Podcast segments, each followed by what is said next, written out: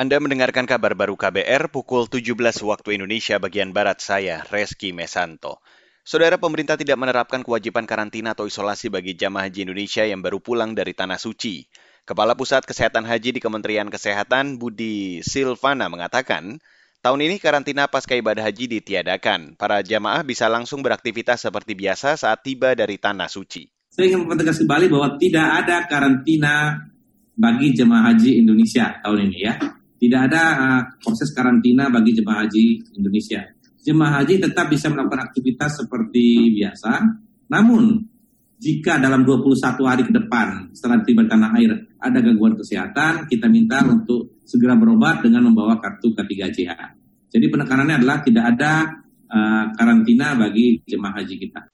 Kepala Pusat Kesehatan Haji di Kementerian Kesehatan Budi Silvana memastikan, setibanya jamaah haji di bandara kedatangan, maka akan langsung dilakukan screening kesehatan. Di antaranya pemeriksaan suhu tubuh, tanda dan gejala kesehatan serta observasi terhadap jamaah di asrama haji debarkasi.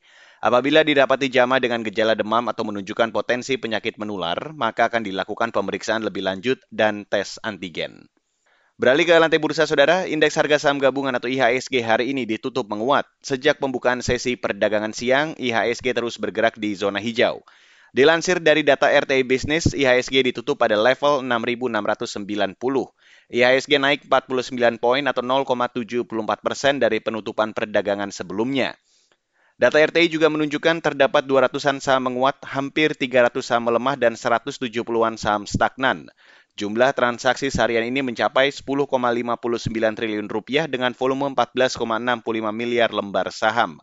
Adapun saham yang mencatatkan kenaikan paling tinggi hari ini diantaranya Cilacap Samudra Fishing Industry, Rukun Raharja, dan Kota Satu Property. Sementara itu rupiah diperdagangkan di posisi 14.986 rupiah per 1 dolar Amerika Serikat.